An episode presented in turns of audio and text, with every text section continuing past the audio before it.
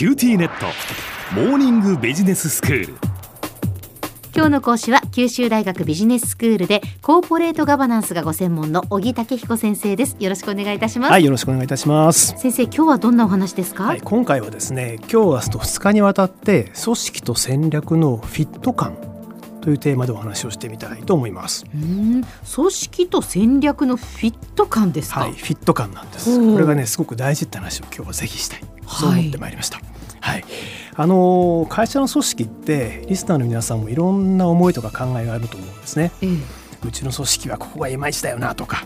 あとうちの組織のここをこう変えていくべきだなんちゅう話は、まあ、アフターファイブのお居酒屋ではお決まりの定番のテーマと言ってもいいと思うんですね。はいはい、で今回お話ししたいのは、組織を語る際にはその組織が実行しようとしている戦略とのフィット感がすごい大事ってことなんです。はい、うん、なぜならそもそも組織っていうのはその戦略を実行するために存在するからなんですね。うーん、うん、なので我々が組織を語るときにはまず会社の戦略を確認する、そしてその上で会社の組織がその戦略を実行するのに果たして適切な形になっているのかどうかを議論することが大事になるんです。はい、組織は会社の戦略とフィットすべきなんですね。うん、これがあの今日のテーマ、組織と戦略のフィット感という意味なんです。うん、はい、でちょっと具体的な例で考えてみたいと思います。はい、例えば架空の会社なんですけどね、 エフエム 福岡重工というまあ会社があるとします。はいはい、で鉄道車両を作っている会社としましょうと。ほうほう、うん、でその鉄道車両市場では大変大きなシェアを占めていてトップ企業と考えてください。はいはい、で日本国内の鉄道車両市場って成熟してるかなというふうに思うんです。うん、今後大きく伸びることはない代わりに、まあ、いきなりちっちゃくなることもないと思うんですね。そうですね。でこんな前提で考えると、じゃあこの会社 エフエム 福岡重工の戦略ってどんな形になるんでしょうかね。そうですね、もうそういうその何ですか、市場がすでに成熟しているっていうことであれば、じゃあいかにやっぱ維持するかっていうことじゃないですか。そうそうそうなんですよね。安定した市場でトップの位置を占めてるわけですから、はい、別に大きなリスクを取る必要はないですよ ね, ね。それをだから引き続きどうやってトップに居続けるかっていうことですよね。うん、そうそうそうなるわけですね。でまた人を乗せて走る車両を作るわけなんで、うん、まあ、性能とか安全性とか品質が大事じゃないですか。はいはいはい、なのでこういった エフエム 福岡重工の戦略が具体的にじゃあ組織にどう表現されるべきかってことを考えてみたいと思います。うん、はい、まず組織構造ですね。はい、鉄道車両っていうと結構複雑じゃないですか。えー、で多くな部品とかあ部材も必要ですよね。はい、でそれをこううまく組み合わせて作っていくことが当然必要なんですけど、うん、こういったことを前提にするとどんな組織構造がフィットしそうですかね、小浜さん。どんな組織構造、うん、まあやはりそのいわゆるこう大企業のような、うんうん、ピラミッド構造のようなそういう企業なんじゃないですか。そうなんですよね。まあ、多くの部品とか部材が必要ですから、えーまあ、それぞれをまずはしっかり作り込むところが必要じゃないですか。はい、なので分業が必要になってきます。えーえー、で一方でそれが出来上がると今度はそれをこう組み合わせてしっかり動くようにしなきゃいけない、うん、ということはこう分業と統合両方必要なわけですよね。はい、でこのためにピラミッド的な重層構造、すなわち分業をしながらもそれらをうまく調整できるような仕組みがフィットしていると思われますよね。はい、じゃあ次にですね、今組織の構造の話をしたんですけど、うん、今度は組織を構成する人の問題に目を向けてみたいと思うんですね。はい、この エフエム 福岡重工の人事評価、人事評価ではどんな点を重視すると思われます？うーん、まあ、やはり今までのこう流れから考えると、うん、安心安全なものづくりができる、うん、まあ、リスクをしない、うん、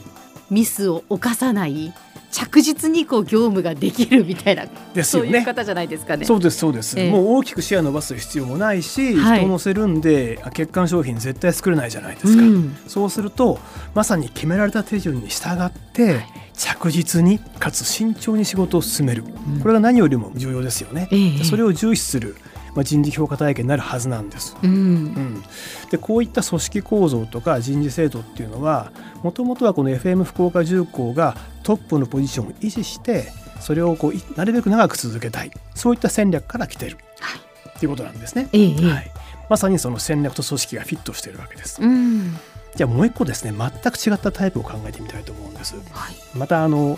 家庭の会社なんですけど、うん、今度は エフエム 福岡 エーアイ という会社です。 エフエム 福岡 エーアイ、はい、エーアイ 関連のアプリケーションを作っている会社というふうに今想像してみてください、はいはい、そうすると当然市場は急成長している、うん、世界中から多くの会社が参入していて、まあ、ガチンコの勝負してるわけですね、えー、そういった中で エフエム 福岡 エーアイ が取るべき戦略ってどんなイメージですかね。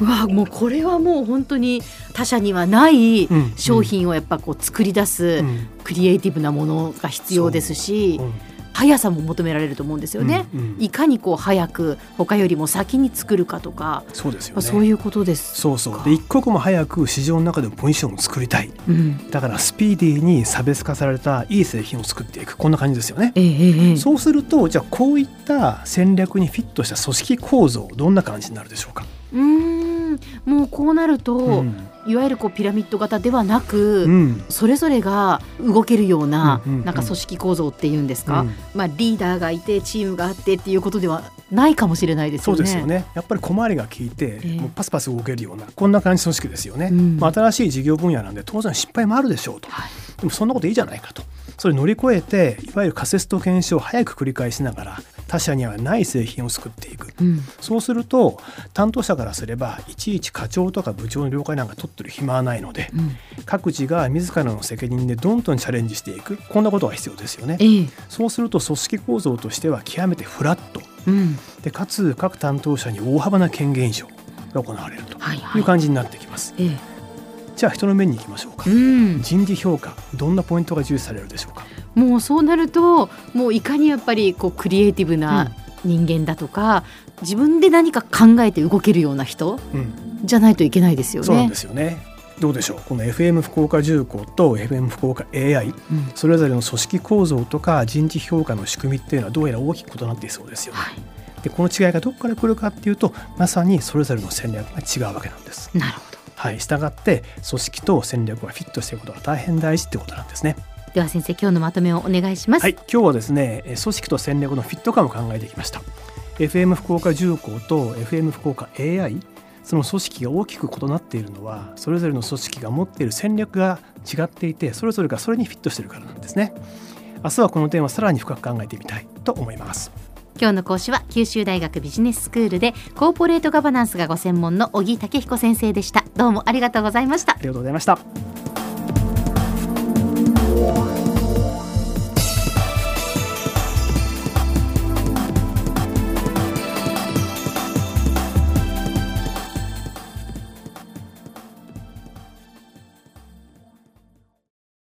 キューティーネット